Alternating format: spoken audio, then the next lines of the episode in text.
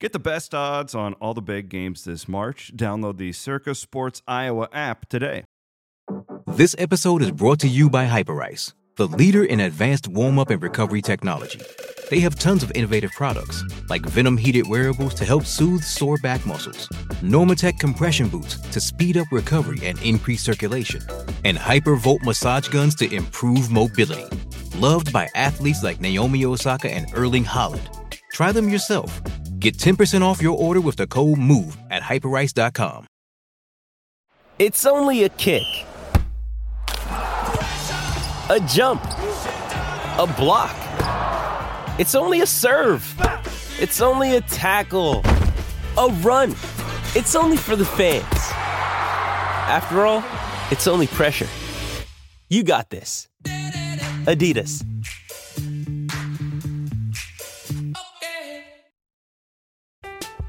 I'm Alex Rodriguez. And I'm Jason Kelly. From Bloomberg, this is The Deal. Each week, you'll hear us in conversation with business icons. This show will explore deal making across sports, media, and entertainment. That is a harsh lesson in business. Sports is not And, uh, as you simple know, I- as bringing a bunch of big names together. I didn't want to do another stomp you out speech. It opened up so many more doors. The show is called The, The Deal. Listen to The Deal. Listen to The Deal on Spotify. The Cyclone Fanatic podcast is fueled by Cody Road and recorded in the Wild Rose Casino and Hotel Studio. Welcome to the Wild Rose Casino and Resort Studios for Cyclone Fanatic Podcast Network. This is Kicking It with Jeff Woody and Grant Mahoney. So, welcome, Grant Mahoney. How you doing, buddy? Good, glad to be here. Glad to be here in studio with the Rob Gray as well. Rob Gray, the grizzled Much veteran. appreciated. The grizzled veteran, Rob Gray. Grizzled veteran, the Woodman. That's still one of my favorites. That call on that touchdown, the Woodman. I don't remember. I don't think anyone has ever called me that in person other than you. Like, I think you're. That's the only. I just remember the call when I went back and watched it, and I was like, they called him the Woodman.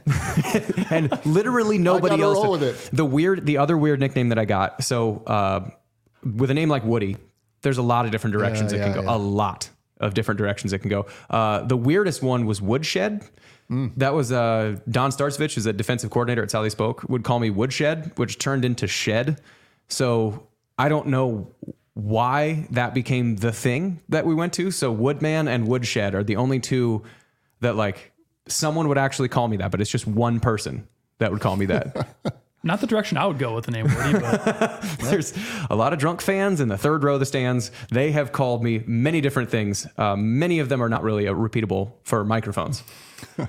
uh, first, before we get started, uh, going to thank title sponsor again. We thanked Kelderman Manufacturing who- in Oskaloosa for like straight up just point blank saying, "Hey, we'll sponsor this show." Woody and Gmo and having no idea what the show's about. Uh, so thanks, Kelderman Manufacturing. Uh, they are. The Kelderman corn reel is the original down corn reel invented by Gary Kelderman back in 1977, but they bend the spokes in that corn reel so it works in standing corn. Are you you have chickens? Do you have any uh, crop at all? I don't have any chickens. I, I do grow food in my garden, though. I've got some watermelon going. I got some unintentional uh, Australian butter squash coming out of my compost pile. Congratulations! Yeah, that was from last year. Such a green thumb. You didn't even mean a to lot of grow it, it others. I got strawberries. I have a lot of strawberries. Raspberries will put on a second crop soon. Enough about that, though. I don't want to dominate Do you the need podcast. a Kelderman Manufacturing uh, combine? Not Attachment? If, if I had the size of garden I'd want to have on my wish list, I absolutely would. Well, if you do, they have mounts for damn near every combine head ever made. If they don't have it, they'll make it. The reason why is because these guys actually are farmers. So you can appreciate that someone in manufacturing who actually is a farmer is going to do a job right. So thanks for coming on, Rob. And thanks for Absolutely. Manufacturing. My pleasure. So to start, so my last Thursday, and I was going to ask how you guys are doing, but I don't really care.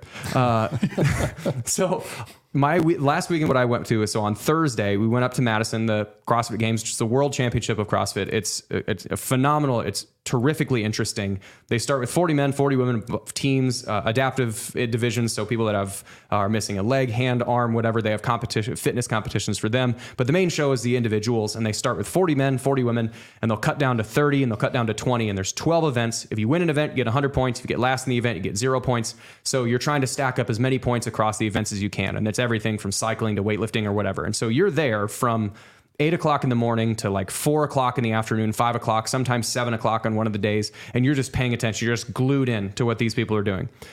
From Thursday to s- today, things happened.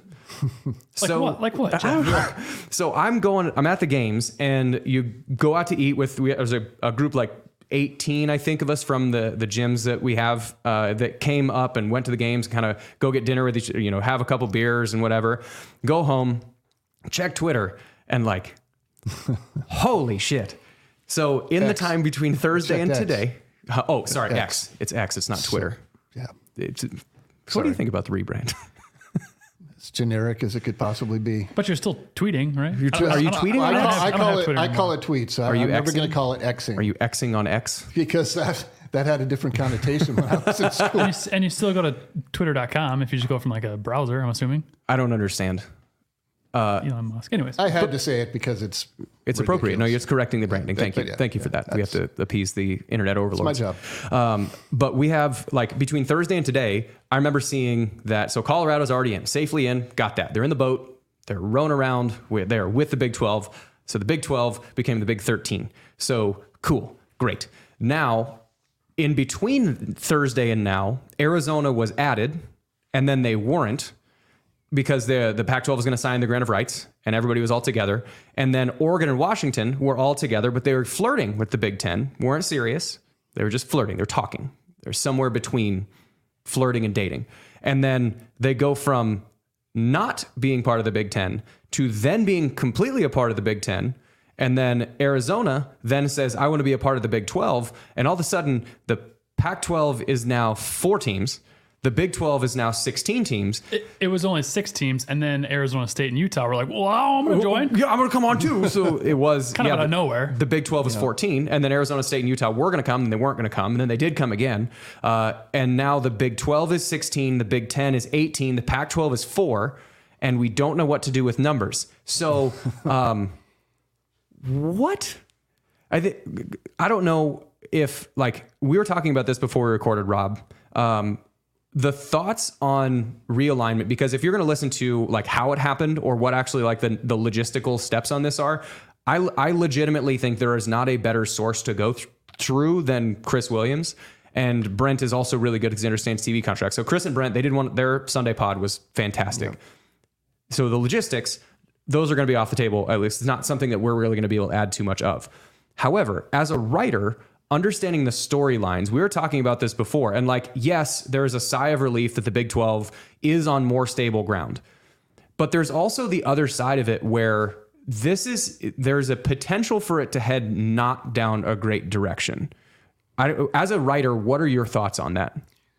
Well, my thought is I put myself in my fan position, uh, which I can't do, obviously, and I'm reporting on the team uh, as a professional. But um, uh, I I don't. It's it's I I, I think that there's a danger that college football eventually will become such a super league type of situation that a lot of rank and file fans that aren't already fans of some of those said super teams that really get invited to the to, to the club uh, will lose interest. And I mean, I'm just looking at it from a. pers- Do you guys watch Ted Lasso? yes of course mm-hmm. who does That, you know, the guy came in, he was going to form the Super League. He's offering them all the money, how much more money they're going to make. And then, you know, of course, you got to, Rebecca injects the, I don't want to do this to my fans. I don't want to do this to our fans. It's, it's bad for the sport. It's this and that.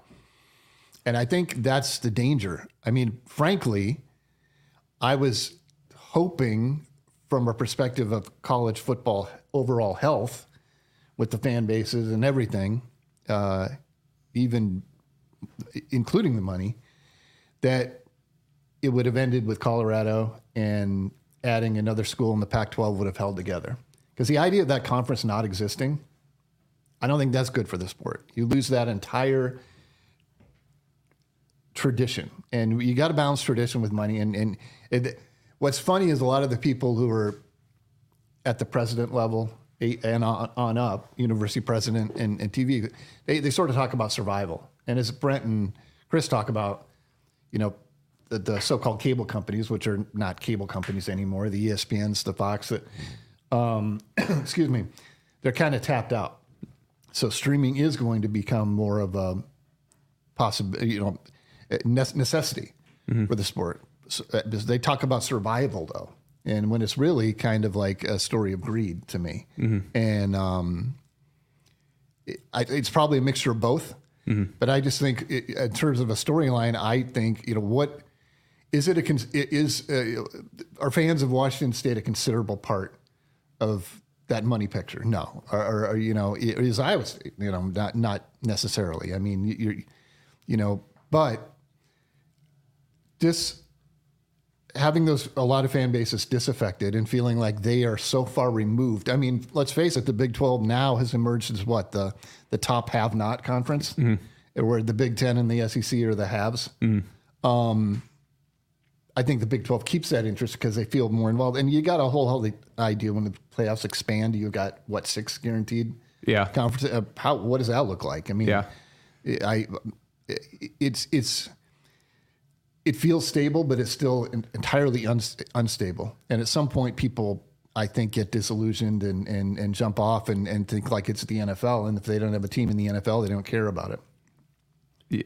Go well, ahead. I mean, I, I, I think it, it's interesting you talk about, you know, the college football playoffs because w- where my mind was kind of going is y- bowl games are already kind of being diluted and, you know, they don't really, you know, you have your, your superstars are sitting out. which is a completely justifiable thing. Like if It I is. was if I was a first round pick, potential first round pick in the NFL, and I'm playing in anything less than like the Cotton Bowl, you know, like I realistically I wouldn't play. Like when Brees didn't play back when there uh, when Iowa State was playing Clemson, you shouldn't. Yeah. Yeah. But like, I guess where I was going is that like the tie-ins, which the tie-ins are also kind of, you know, not really set in stone, but the Rose Bowl has such a, uh, you know, a history of, you know, usually it's Pac-12 and Big Ten. Well, Yeah.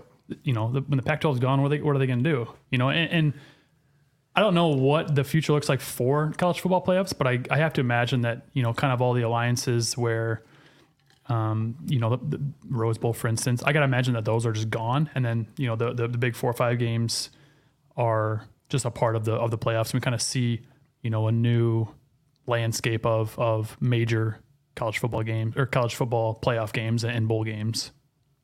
Yeah, I think the the other thing that is that was interesting about this, and and I had talked about this on a podcast with Jared a while back, which I think there's there's two things that come to mind in this, which and I mentioned this last week, which is again one of my my funny the the funniest quirks of people are when perfectly rational individual decisions make terrible decisions for the group, and the example on this would be like. Uh, I want to go to the, you know, you're at, at the CrossFit Games. It's, you know, eight, 9,000 people in an arena and you have like 12 minutes between event two and event three. And so like everybody has to pee at that time. And so a perfectly rational individual decision is if you just walk up to the bathroom and you just walk and you kind of push somebody out of the way and get to the urinal because there's a, there could theoretically be a urinal open. Well, that makes sense for you to do that because you have to pee. You have, there's a urinal that you could get to. But if every single person had that same thought, then you have a mass brawl trying to get to the urinals, and there would just be piss everywhere. There's, there's, there, other consequences happen. But it's one of those And things. you that- cannot share urinals You- too. Well, you know, I mean, you could. They had some of those trough, you know, they have some of those trough That's ones true. at Like a, stadiums. the, like the P trough, like back in like uh, I think Sec Taylor had that for a while. Or uh, I think even um, Jack Trice Stadium did. I mean, that was fairly common in a lot of places. I, it, I, Well, I, I'm old. I, You can't guys- imagine why you that guys aren't old like me. I can't I can imagine why that didn't exist anymore. I personally enjoy standing shoulder to shoulder peeing next to someone into a trough. so, and that's you'll just do that sometimes. Just walk up to a farm and just stand next to a horse and just pee in there, pee in a trough. I don't know. That's a farm. But the the interesting thing is that like the perfectly rational individual individ, individual decisions make for bad group decisions, and this feels like one of those moments where a rational individual decision by a university or by a conference is a negative for the whole. But the problem is, and I, I would say this might be an optimistic take. uh, Not say the problem. The, the situation going forward is that there is uh, there is a breaking point where that goes too far and the whole thing falls apart. And I think there will the, there will be enough cracks in that, and there will be enough bad response to it to make it not worth it. So. What I mean by this is that like the Big 12, the Big 10, the SEC, they are the stable conferences now. They're the ones that you can trust. Those teams that are in there are f- reasonably financially secure. I read an article, uh, I think it was by Dochterman actually, it's either Dochterman or Mandel, that wrote about Rutgers and their finances may or may not be all that o- on good standing. But for the most part, the schools in those leagues are on good footing. And so they can feel like they are on good footing. Well, the ACC and the Pac 12, obviously, the, whatever's left of the Pac 12, kind of can't. So they then are thinking sort of cannibalistically and they're trying to survive and the Big 12 is trying to survive and whatever's trying to survive but they do what's best for the Big 12 which is then trying to f- compete against the Big 10 to compete against the SEC and to compete against whatever. And all this competition doesn't actually make for a better product. It makes for a more competitive uh, antagonistic league that you're only looking out for making sure that it exists that is how the current moment exists. If this progresses further in this lane, I think Rob, you were mentioning, is you start to get the point where a super league becomes a reasonable discussion of where you have Ohio State and Michigan and Alabama and Georgia and LSU and and the list is pretty short on that. But the majesty of college football is that it's the transitive property of giving a shit, which is I use let's use the example of Washington State when Iowa State was playing the Alamo it was in the Alamo Bowl against Washington State. I couldn't give a rat's ass about Washington State up until the fact that it was possible or plausible that Iowa State was going to play Washington State in the Alamo Bowl. Mm-hmm. So I, because I care about Iowa State, Washington State matters to Iowa State, thereby transitive property, I care about Washington State. If the initial link in that chain of it matters to my team, if that link is gone, then the entire fan base falls apart. House of Cards, whole thing's gone. Because if you're just looking to watch the best football, you watch the NFL. There are better players, there's better teams. The guys understand they're professionals. There's not any risk of them like uh feel you not you don't feel guilty at all. There's no other feeling. It's like Patrick Mahomes is a really good freaking player. I'm gonna watch Patrick Mahomes play. And you don't worry about what's going to happen from that or you don't think about anything like that. So if you're going to do a super league with Ohio State, Michigan and LSU and whatever and it doesn't involve 90% or 80% of the schools across the country, 80% of the country ain't going to care. And I think that's where there is enough, even if you're taking that perfectly rational individual decisions, if you're taking those rational individual decisions to that point, it will stop making individual sense when the whole thing falls apart because there won't be enough advertising revenue, there won't be enough eyeballs to come back in. Because when you lose I mean, Iowa's probably on the borderline of existing that. So you lose Minnesota, maybe on the borderline of that. Missouri's not. Uh, Indiana's not. Indiana's not. So you lose basically the state of Missouri, the state of Iowa, uh, the st- state of Illinois, the state of Indiana. You lose all of those school or all those states, the entire population center of those states, and they're not watching. It doesn't matter. So I think what's probably going to be more of a reasonable thing to happen than one super league is actually again perhaps too optimistic is the you get a diverse representation of who all is in the field. So Oregon State might make it back into this pile. Washington State might make it back into this pile. It's that Power 5 breaking off because with this combative relationship between the Big 12 and the Pac 12, or the Big 10 and the Pac 12, and the ACC and the SEC, and stealing schools, and you know, the Big East dying, and the Pac 12 dying, and all that kind of stuff, because there's no commissioner, there's no organizing body that makes those rational decisions make more sense together. So eventually, there will be a I think there's going to be a break off of those Power Five leagues. And then from there, in order to get the best TV dollars, Kansas State and Iowa State has to still exist. Iowa and Wisconsin mm-hmm. has to still exist. Ohio State, Michigan has to still exist because I don't care if we are playing Michigan State. It's a big brand, doesn't matter. It, there's no history, there's nothing to it. So at some point, the it doesn't seem like any other feasible way for this thing to exist except in X number of years when the TV contracts and whatever are up, there's a big pot of schools that comes in, somewhere between 40 and 60 or 65. They break off. They have a commissioner of some sort that's overseeing all that. They do the the the negotiations for.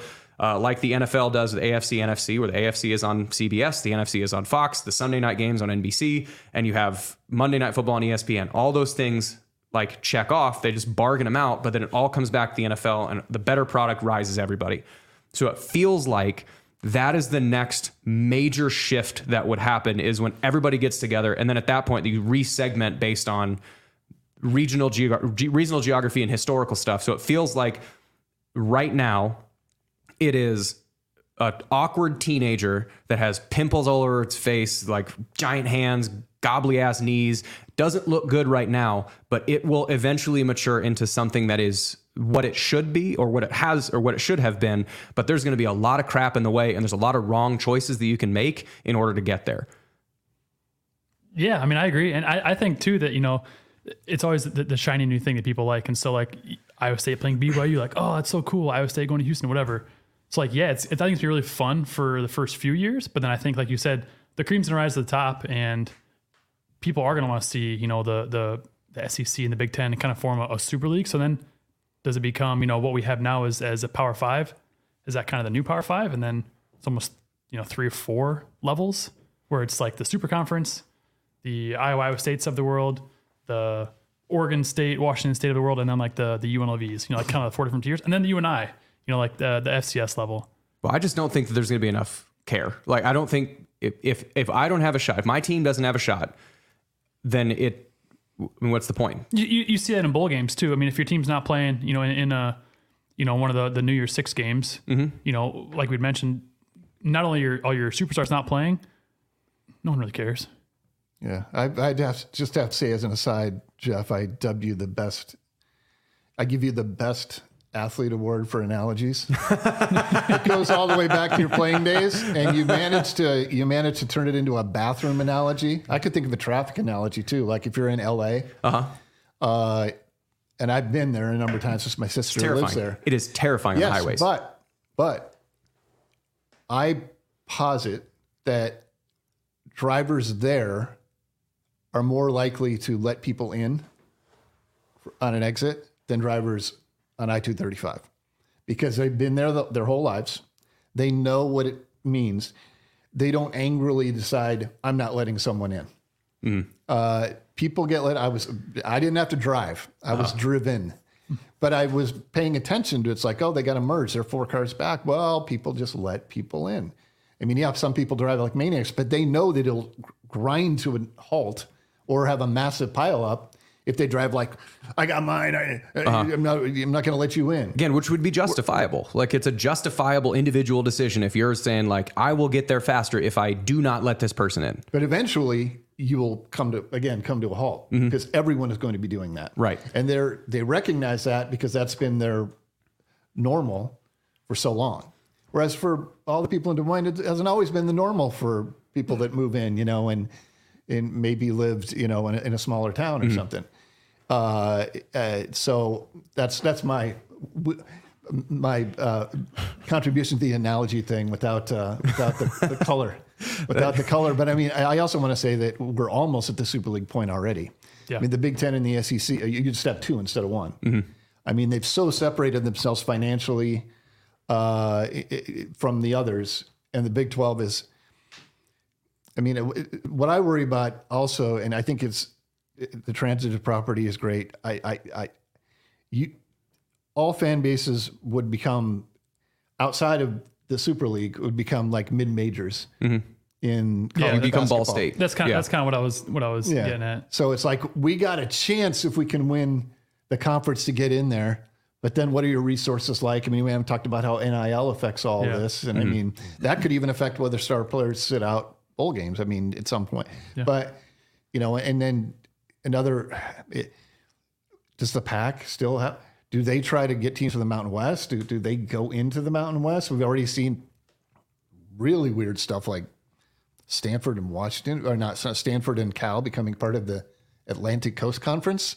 I mean, it all becomes absurd at some point, right? Yeah. And I think people, you know, to what you said, you've got to maintain those regional rivalries any way you can. And it doesn't have to be in conferences. Iowa and Iowa State have proven over the years. Mm-hmm. excuse me, without that glue, it does become oh, Alabama's playing who? Right. Why? And- oh, it's like week seven, and the Patriots are playing the Carolina Panthers. You know, yeah, it uh, doesn't it doesn't matter. And I think unless that you're a fan of the team, you don't care. Right. And that's where like the every professional sports league is divided into regional divisions. I mean, you think about it, the NFL is the NFC North, East, South, and West. The AFC North, East, South, and West. NBA has the East, has the what the Atlantic and the what, whatever the two divisions Yeah. are, the Eastern North and South, Western Eastern Conference, Conference, and then the and then like the little subdivisions in there because then you have the Bucks playing the Bulls, and that matters. And you have the Lakers playing the Warriors, and that matters. You have the Knicks playing the Celtics, and that matters. And the the regionality of that is what makes sports sports. Because one of the things if you think about this whole thing that we're, that we're doing we have this beautiful studio. Thank you to the wild rose casino studios and nebraska furniture mart for finishing furnishing this. We have this beautiful studio to talk about games. It means nothing. But so if you think about it rationally it doesn't make any sense why this exists which is why like the USFL and the XFL and like the Birmingham Stallions and whatever the those teams have had such a hard time catching on is because you can't just start fandom. It doesn't make sense. There is no rationality to it. You don't like I've asked this before. So I, I'm sort of uh, pro team agnostic. I kind of just root for the guys like probably this year I'm going to root for the Jets. And like I really like the storyline if the Bills were to win uh, a Super Bowl just because they're fran- you know the, the history of that whatever. Like What about so- the Vikings? They've never done it. they still have Kirk Cousins, but they have. uh But like the, I'll, I'm sort of like just root for teams. But like, if you're, are either of you guys ardent fans of a of a of a NFL team? I grew up a big Vikings fan, and since my dad was a Packers fan, it made me pretty. Unless I cover the Vikings, and I can't be a fan. But I don't cover them, so I'm a pretty. I'm like, uh, I'm like Chris, uh, a a big Vikings fan. So why? Like, what what about the Vikings?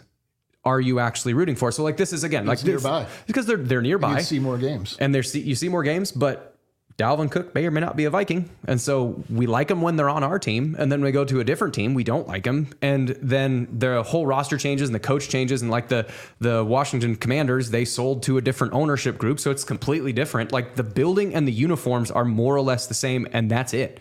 And why, so why do you can why would someone be a lifelong Chiefs fan or lifelong Vikings fan or lifelong whatever? It doesn't make rational sense. And so when you're looking at sports through the lens of an administrator or of a TV executive or whatever, and you're thinking of it as in, ah, Alabama draws well usually. Well, it's because Alabama's playing LSU. There- That care that matters. Oh, Texas usually draws well. Well, it's because it's Texas versus Texas Tech. That matters. Oh, USC draws really well.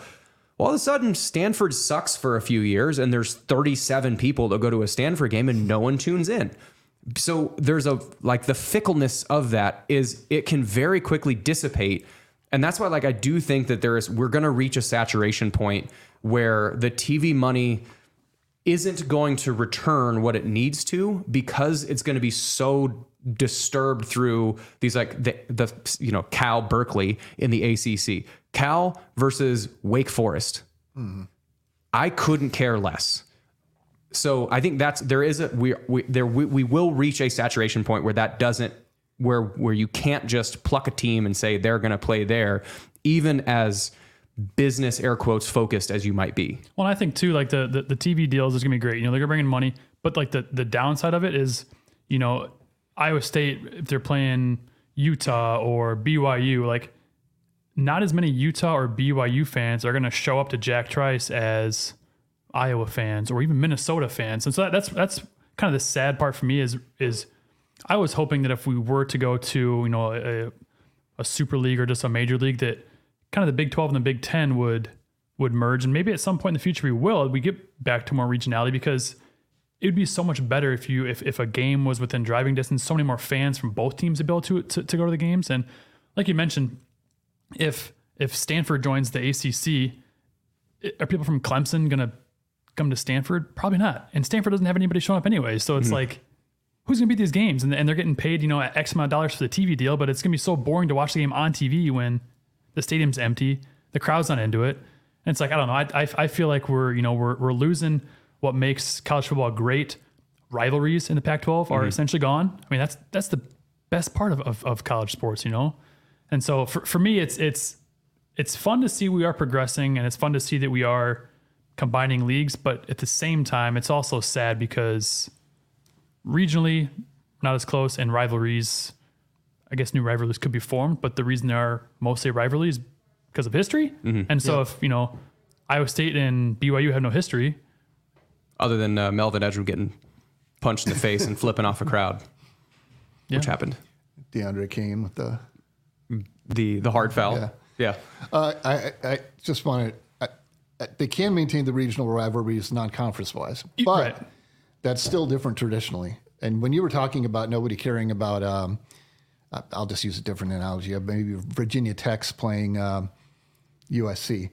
Uh, they wouldn't care because in conference it doesn't make sense because Mhm. of regional. You know, it, everyone's used to that, but that is an interesting non-conference game. You know what I mean? So they have to preserve some of the pillars of tradition and history in order for this all to work.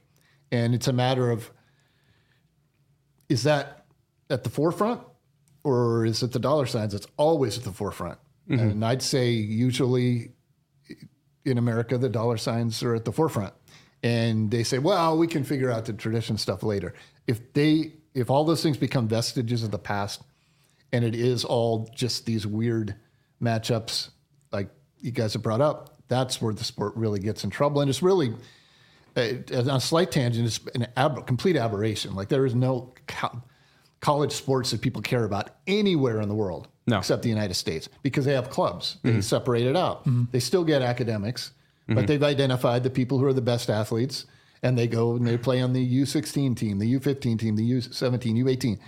And uh, that's why it must seem bizarre to people from Europe and other countries that they have college sports and it makes how much money and people go and root for them like we root for our football teams, mm-hmm. you know, our soccer team. Yeah, it, it it's it's an odd duck of a model to begin with. So they really need to be very careful about how they decide what's best moving forward? Because again you lose the things we were talking about getting lost I, I think it becomes almost untenable financially. You know people will have gotten theirs but then you've got just a, a product that like i said very few people care about. Mhm. And I I trust that the, even the people that are in the, this you know the, the quote suits making the decision, I think they recognize that that is the secret sauce to a point where you can't just throw the whole thing out because if you try and push it and push it and push it and push it and push it, eventually it's going to break. You know, so I I do think that a, a reasonable business person is going to look at this and understand that you there there is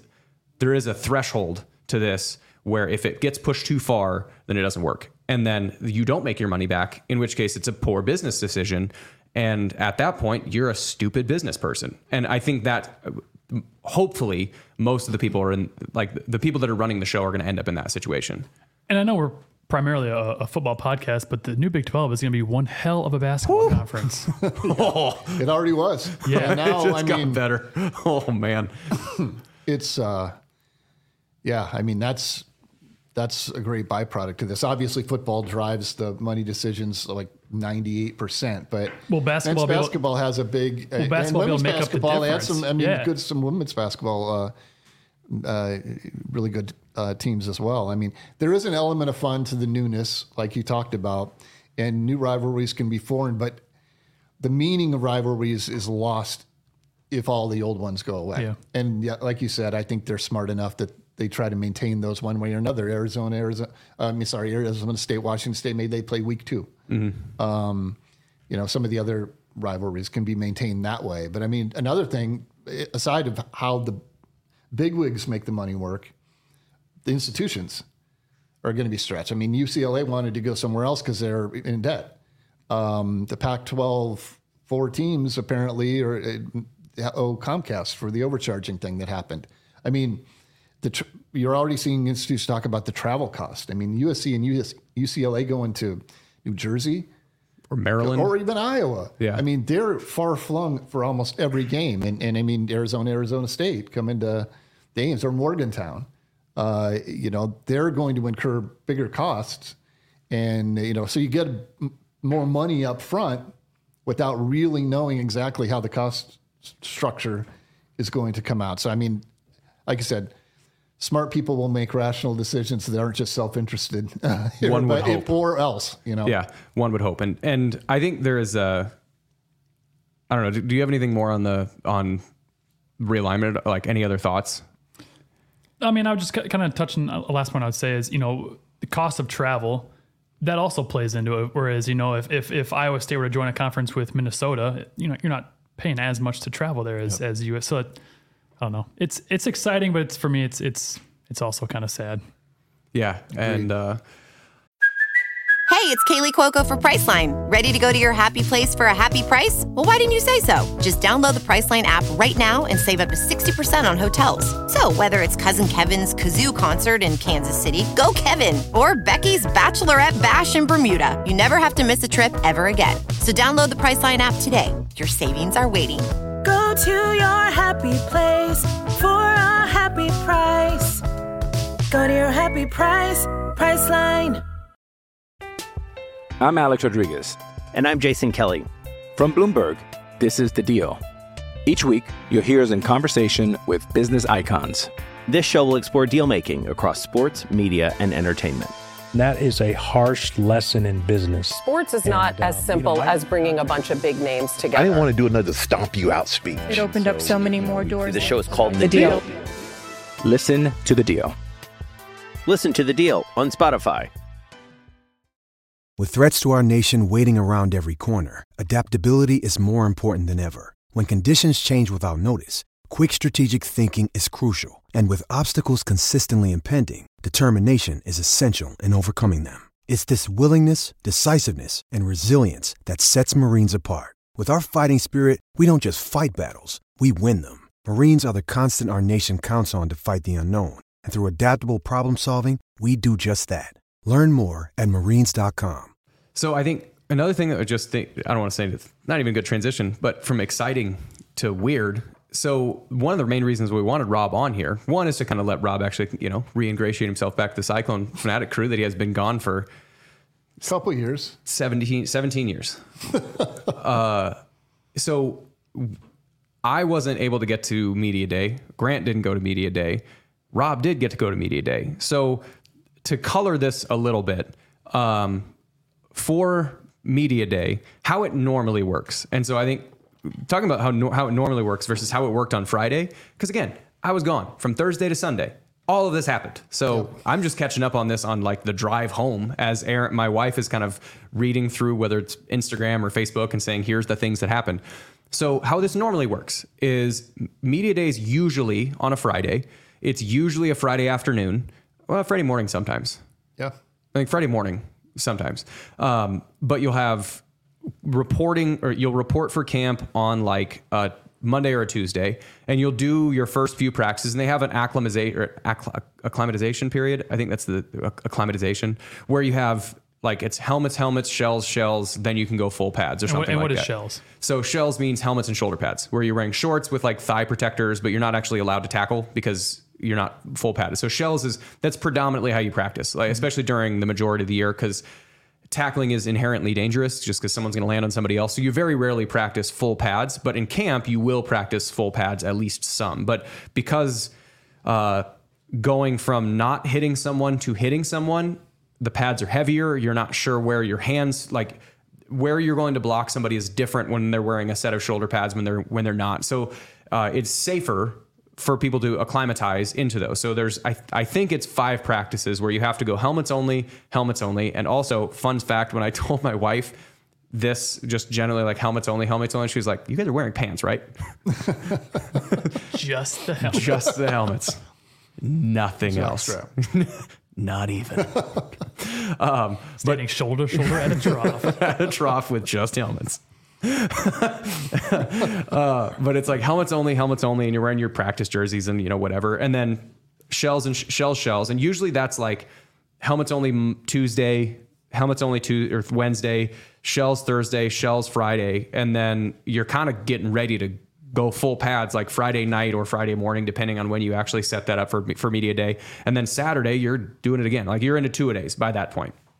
And media day is was always really fun because by that time you would have already done three or four straight like 14 hour days where it's like you have breakfast report at 6:30 and then you're going to go from 6.30 to 7.30 for breakfast then 7.30 to 8.15 you have treatment if you have an injury and then from 8.15 to uh, 9.45 you have meetings where you're going to watch film on install and then you're going to go do a walkthrough from 9.45 to 10.15 and then you're going to practice from 10.15 to 11.30 and then you're going to shower and have lunch at noon and then from 12 to 1.30 you're eating lunch and then you're going back and taking a five minute nap then you're back for the second practice and then one 1.30 to 2.30 is treatment and 2.30 to 3.30 is film and all that i mean it's up until not, i think I, it was like 6 a.m to 9 p.m is basically your two a days schedule. And by the time you get to friday you would have had two three or four two a days but you haven't practiced much full pads. Uh, i kind of describe it as like you would have reached the point where the bow is drawn back and like by the, once you get to media day the bow is released because it is full pads two a days like hard from that point forward. So it's kind of the last little like, all of us are friends right now. Because once you get to the middle of camp, we're not friends anymore. Like, imagine being, I don't know if you had the same feeling, but it's sort of like being on a road trip with your brother for like three weeks. Like, for the first week and a half, you're like, ah, this is fun. And the last two weeks that you're like, I'm going to slap you if you look at me again. Did you have the same feeling during camp? Uh, no, because our days weren't quite that You're a long. dick. Yeah. You're when, such when- a when- dick. when you said five minute nap, I was like, oh, your naps are only five minutes. oh, film. What is film? What? oh, we we're supposed to watch ourselves kick. I thought we were just supposed to go out and kick.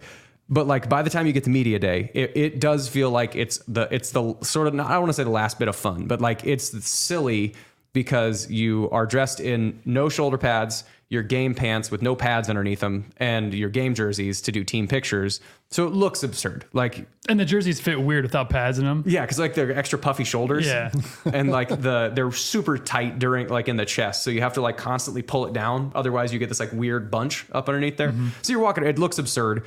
And from us, you do you come out, you do like individual pictures. You'll do like position group pictures. So you get all the running backs together, you get all the special teams guys together, and then you do the team picture. And then after the team picture is when we talk to Rob, because then you guys get to come out in the field, and it's just like a free for all. So, from your perspective, do you have a list of people like on a normal media day? Do you have a list of people that you want to talk to, or you just go like, "Oh, look, KO's available. I'm going to go talk to KO." I usually have a list and uh, you know an outline of some form because media days sometimes you're not going to get access to certain players, eh, eh, younger players, for instance. I mean, now they have the no, you know, Campbell has the no true freshman talking rule that uh, changes things a little bit, but um, so there's always a plan. You want to have your main story and a notebook for the day covered. That's your main priority. But then you're thinking, I could do a feature on this player, this player, this player. Something else is going on. There's some issue. I could talk to people about that.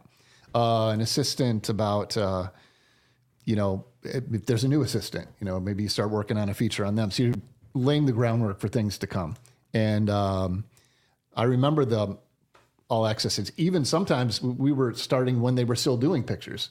So you had to Mhm. wait for some people of some position groups pictures team. You know, You got linebackers getting done. You're like, "Oh, I'm waiting to talk to AJ." Uh, Okay, yeah, you go do the picture. I'll, I'll be here when you get back. Yeah, and, and inevitably you'd miss a person or two that you wanted to get just because of all the moving parts. They're getting pulled for, uh, you know, the media photogra- uh, photographers or TV, and then they finally get back. That even happened with seven guys. A couple guys, there was a TV tent and a print tent, or print, internet, you know, whatever we call this Writers. stuff now. Yeah, writers, content creators. Ooh, you're a content creator. That's demeaning.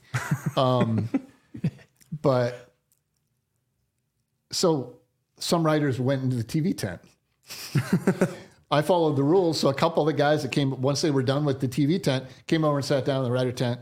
And if they weren't talked to in two minutes, pff, they're gone. Uh-huh. So um, I think I talked to five guys. But, you know, understand. So it was weird. I mean, if you want me Yeah. to expand on that, I mean, And that's just- that's yeah, I did want to get you on it because this media day, like the, the setup of this media day was way different because it, that carnival atmosphere that Grant and I got to be a part of, where team pictures. and Like I remember there was one year where they just gave Jacquez a camera. Yeah. Oh yeah. And then And a small microphone, I think. and a right? s- very tiny microphone to go Just interview, interview, guys, interview guys on the team. Yeah. yeah, For I think it was for Cyclone.tv. Yep. And it was just like, here, Jaquez, you're good at talking. Go talk. and so like there's that carnival atmosphere, that kind of fun stuff about it. And on Friday, and like due to all the stuff that's swirling, which the gambling stuff, I think the first swing of the bat has come through. There are more swings of the bat to happen. I don't know who's going to be hit by it. I don't know who what the severity of it is, but there's more stuff going on. Uh, and then with the realignment stuff, there's obviously stuff they don't know about it. Like Matt Campbell's probably not privy to those discussions. It's probably like, this is happening. Just wanted to let you know. Like it's not. What do you think about this? It's probably you get on a conference call with you know Fenley, TJ, uh, whatever those people, and like, hey, uh, we're talking to Arizona State. Uh, it's good, good chance that Arizona State and Utah are going to be joining for the 2024 season. Uh, what questions do you have? This is happening. Like I imagine that's what it. So they can't answer those questions. So this year it was just Campbell and seven guys, no carnival. What was that like this year relative to years past? It was you know extremely difficult to do the planning part. I mean, you could still figure out. Usually, I, I wrote a main part because of the recent news. What it was two and a half days earlier that you know the information about Hunter Dekkers with the Iowa DCI probe came out, and I think that's the main reason Campbell wanted it to be buttoned up. I guess I'll go into explanation before I say what it was like because he wanted to be the front man. He didn't want even you know, I personally, I don't quite understand the no assistance situation because we don't usually get them that frequently too. So we would in the past sometimes get the OC and DC obviously uh, during the week at some point, and who knows what it'll be like going forward. But I can understand him wanting to be like, with all this stuff, I want to be the guy to say what I can or can't say, or and and he laid that out and did a rare opening statement as well. Um, so I can understand that. You know, obviously, it makes it more difficult for us to write. Uh, I guess really creatively because when your source material is limited, it's um it, that becomes impossible. But I understand why Campbell did it, and I think it was completely precipitated. Just my opinion. I, I I didn't ask him about it, but by the situation with Hunter and and and obviously. Uh, Sauser, who just voluntarily mm-hmm. left the team since, and all the other stuff that he didn't want the potential for those players to have to be subjected to. Hey, what's it like not having blank here? Mm. Or, I got any yeah. comment? Did, it, yeah. did you do? You know, it, so he brought out guys he knew had talked before. Obviously, four of them I think had been at Big Twelve media days. So what, fifty eight percent of the offering. so they knew how to, de- you know, handle this stuff. Uh-huh. Um, and, and, so I get that. It, it, but does it make it more difficult for us? Yes. I mean, it made me do some things. Uh, you know, like I reverted back to some of the old questions I would ask, like just some, just to see whether I could find a, a kernel or a nugget of something for a feature on one of those guys that I talked to going forward. Like, you know, first time you picked up, a, I always picked up, picked up a football. What was it like? Because sometimes you'll get a story like, "Oh, I was terrible." You know, I I, I didn't even want to play. I love playing mm-hmm. baseball.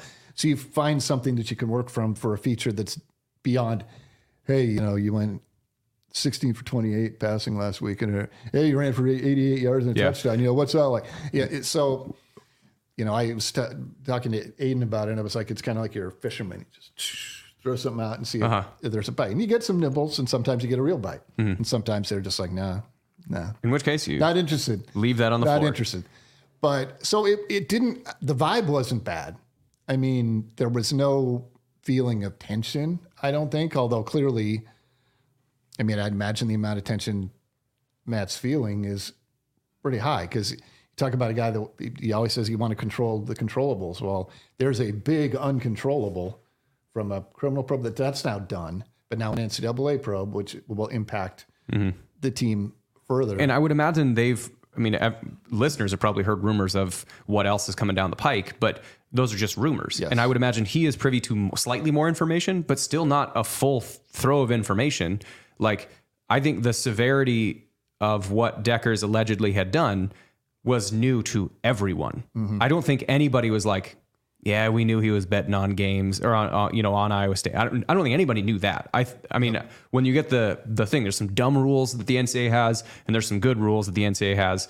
Not betting on your own games is one of those good rules that should not exist. Uh, and so I would imagine with Campbell, you know, trying to get in front of as much, and you mentioned like there's a big uncontrollables that like because of that, you go, the hell else is coming? Yeah, yeah. I mean, and he people don't like to hear it when he said, "Hey, I know you guys got a job to do, and I respect that, but I can't comment on things that are being currently being investigated." The whole it, it, you could be in legal trouble if you comment on. Yeah. now with the NCAA, that's a little bit hazier, but the the DCI stuff that just come out, I is that investigation over? They did say that there would be no more. Um, you know that that was it in terms of Iowa and Iowa State, and for some reason you and I wasn't part of the mix, but that's a discussion for another day. Or Simpson, you know, any Uh-huh. any anybody who competes under the uh, aegis of uh, the NCAA, whether it's Division One, two, or three. But at any rate, um, I, it, it I guess to circle back, it, it was weird, but I guess it was necessarily weird.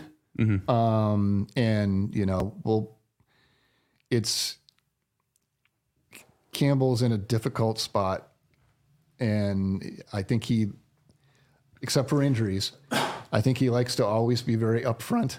Yeah.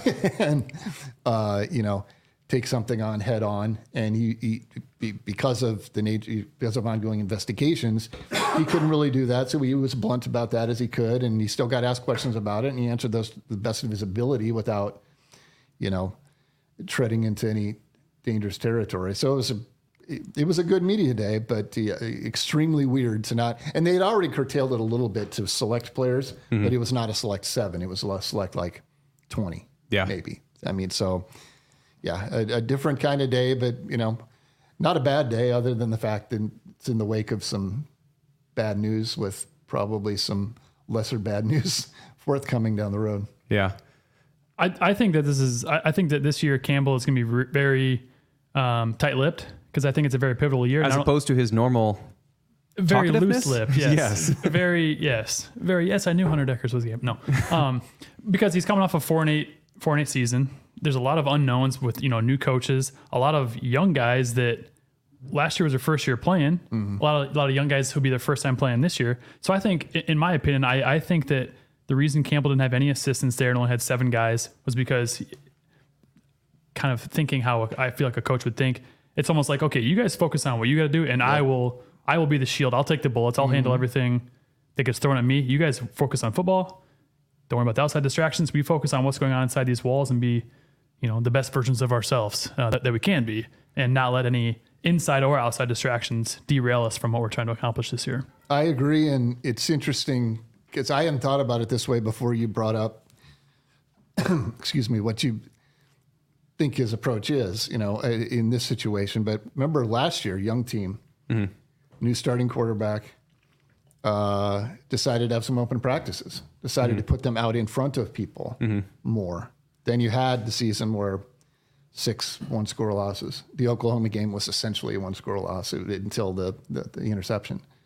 And uh, may- maybe thinking maybe the best thing for me to do with a young team is to, and then when you throw in the, the controversy and, and, and, and, and the legal issues and NCAA issues, um, may probably better to shield these guys, Yeah. like I said. And they tried that, and it doesn't mean that that had anything to do with Yeah. going four and eight. But when you open up more than you ever have, and the detail, the things you harp on in your program go wrong in so many close games and all that, it, it would be wise. And he's a guy I know that he always says, I take a deep dive. He gives a lot of thought. It, did we do everything the right way? You might go, well, that's one variable we changed and look at the result. How about we eliminate that variable now and, uh, and, and, and take a different approach and, and, and hope for different results because, you know, the, you're a few plays away from being eight and four. And I know people have said that all it doesn't make any, you know, for a, for a fan perspective, perspective, that doesn't matter. You still went four and eight, right? Yeah. But competitively, they were there almost every single game. And I'd like to bring up because it's so mind boggling, even the TCU loss, 62 points. Yeah, you finally, that the, the dam broke in terms of giving up points. But what was it, 377 yards they gave up or something? It's because all the things that went wrong, like special teams problem, uh, a, a, a turnover Grant. problem. Special teams. We have a special teams coordinator now, so that's all going to be solved this year. Yep. That's right. Never miss a kick again. But I mean, that game kind of brought all those elements together in like a. an all star game of, of lowlights. You know, in a I've- way. I've heard- came to a head. I've heard of those as a shit tornado. That's what that was. Um, I don't know. I, there's the the interesting, the one last kind of interesting piece about it is, I think to to build off the taking you uh, accept criticism and deflect praise. Like that is the natural quarterback coach or quarterback comma coach that does that. You know, you listen to guys like, you know, Mahomes and Josh Allen, like the new crop, Lamar Jackson, the guys that are the best in the game right now. That is the quintessential approach of leadership because uh, you deflect praise and accept criticism. Jalen Hurts for sure. Jalen Hurts, great. Like is the the example of, hey, you Jalen, you threw for 375 yards and ran for 100 yards and accounted for five touchdowns. How you know what did you feel like during that game? You know, I, it, it's really easy to do that when your offensive line is really good. Like d- mm-hmm. immediately deflect praise, and then, hey, Jalen, you threw for 350 yards and got four touchdowns, but you guys were still came up short. I mean, what did you see in the defense? Like honestly, we put him in bad positions. We gave him short fields, and we didn't. You know, like accept praise, Sign of a good deflect leader, yeah. criticism every single time, and when in years past they've had this guy named Brock that's been able to do that. And before then, you have a guy like Lazard. And before that, you have a guy like Joel Lanning that in the years past, they've had a person who all the players look up to and who is naturally understands that concept of leadership of accept criticism and deflect praise that like this really young team I don't know if they've got that guy yet, but with having a forcibly new starting quarterback, I know that's how JJ thinks. Like he came to our gym for since he was four foot two, which was like, I mean, when he was like three years old, but like four foot two. Kid's a monster.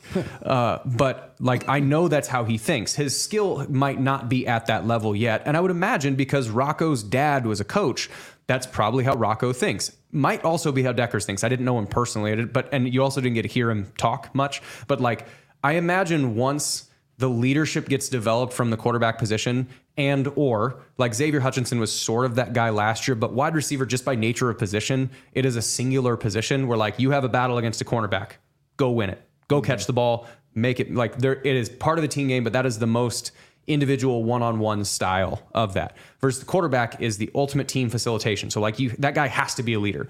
So it'll be interesting when Rocco slash JJ slash whomever. It's probably it's between those two guys. Not, but it's pro, and it's very likely Rocco. Like I, I think he's like a ninety-nine percent I wouldn't count Hughes out just yet. I think they might have some packages in there for him, but I think packages. Yeah. Yes. Not s- starting Correct. breaking down defense and Land stuff ram. like the, the land ram, that red zone the Joel Dozer turned around, yeah. But I think that you'll have once those that once that person has some success under their belt and gets looked to by the team as all right, you're our dude. Then I would imagine the availability of guys like that will open up. But I doubt, to your point, I doubt that it's just like open season. Here's everybody, go talk to them. I doubt that that's going to be a thing, especially as you're starting to figure out who the leaders on this team are. To that point, Campbell's been increasingly that way. If you notice, he's always been a guy that generally deflects praise.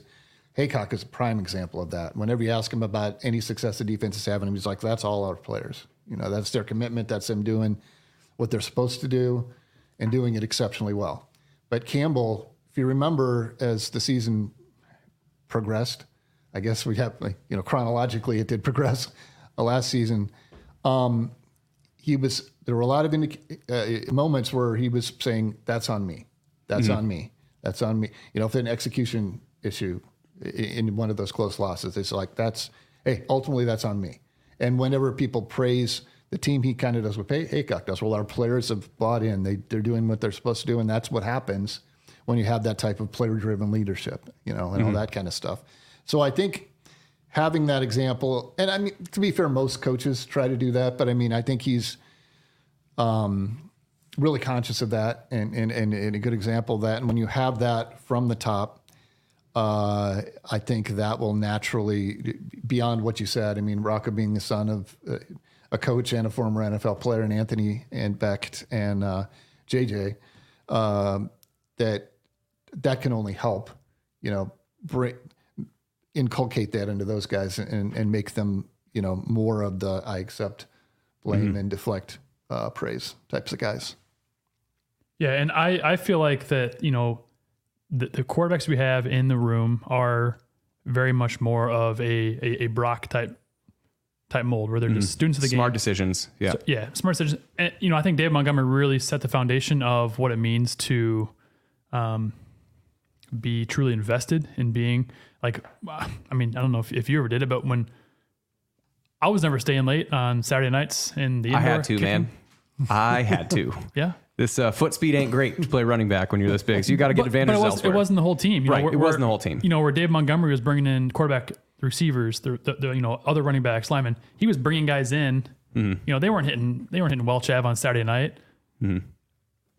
And I feel like the quarterbacks we have in the room now are very much that way. And I don't know Dekkers. I don't, I don't know if he was not that way, but I just I see the demeanor and the leadership that that Rocco and JJ possess, and I think I think we're in I think we're in good hands. I, thi- this year, I'll make a bold prediction. I think this year we'll, we'll be okay. We might go six and six, hopefully better, Mhm. hopefully not worse.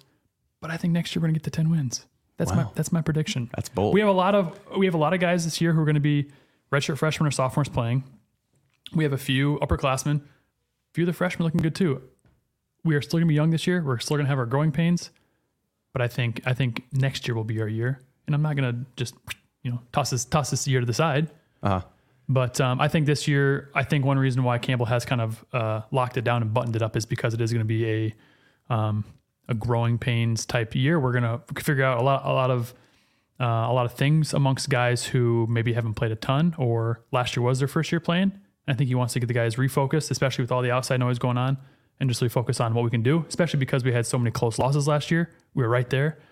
I think he's uh, yeah Chris and Brent brought it up a number of times. It has a feel of 2017. Yep. And Campbell brought up, uh, and I don't know if I was talking on the side or if he said it to everyone. I think he did say it to everyone, but you know, my middle-aged or grizzled upper veteran. middle, upper middle-aged Grizzled veteran. brain isn't always uh, retaining information as, as as well as it has in the past. But he alluded to 2016, and you think about they got smoked while they were trying to figure out who wants to play in the program. They had that awful Iowa loss, and then a lot of close losses, and then at the end of the year, a really embarrassing Mhm. loss to West Virginia.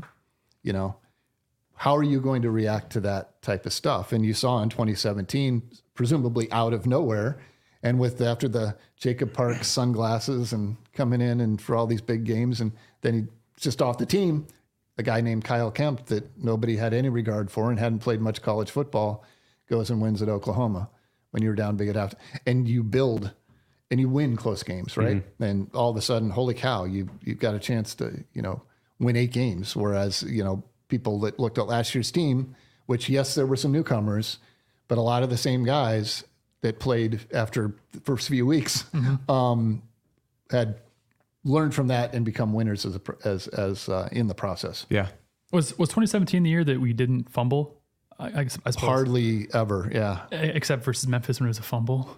Air quotes. Um, I, I feel like that's going to be the recipe for success for this year. Take take care of the ball, let the defense, you know, do their thing, and we're going to have you know a lot of three three score or three score three point wins, a lot of close games that we are just grinding out. And yeah, I think you know if if Clanton can can get these the big uglies to be road graders, and we can just you know march on the field, and yeah, I think I think 2017 is a great comparison um, because we won ugly games, won close games, but I think that's maybe how we have to win. Yeah. Um, I think the we I mean, we've had so a solid hours worth of talking with this. and We have two more weeks to go before there's actually a game, so we're gonna save some of this. So, Rob, thank you for coming in. Uh, Absolutely, great to be with you guys. It's good to be back, and like I don't know, it, it's as as good of a writer as Chris is. Chris writes emotionally, like writes what he's feeling at the time. you write stories, and that's and it, it's I it's just really enjoy reading your stuff. So I'm glad to have you back on the team. Much appreciated. Glad to Uh, be back. So the last thing is if uh, I think there's one sponsor we didn't get to, which so if you guys are interested in strength conditioning for your school, go to goldfinchspeed.com. Uh, lots of different options available for you. Just check that out. Grant, Rob, thanks for coming in. Good Thank to be you, with guys. you guys. All right. Check you later. See you next time.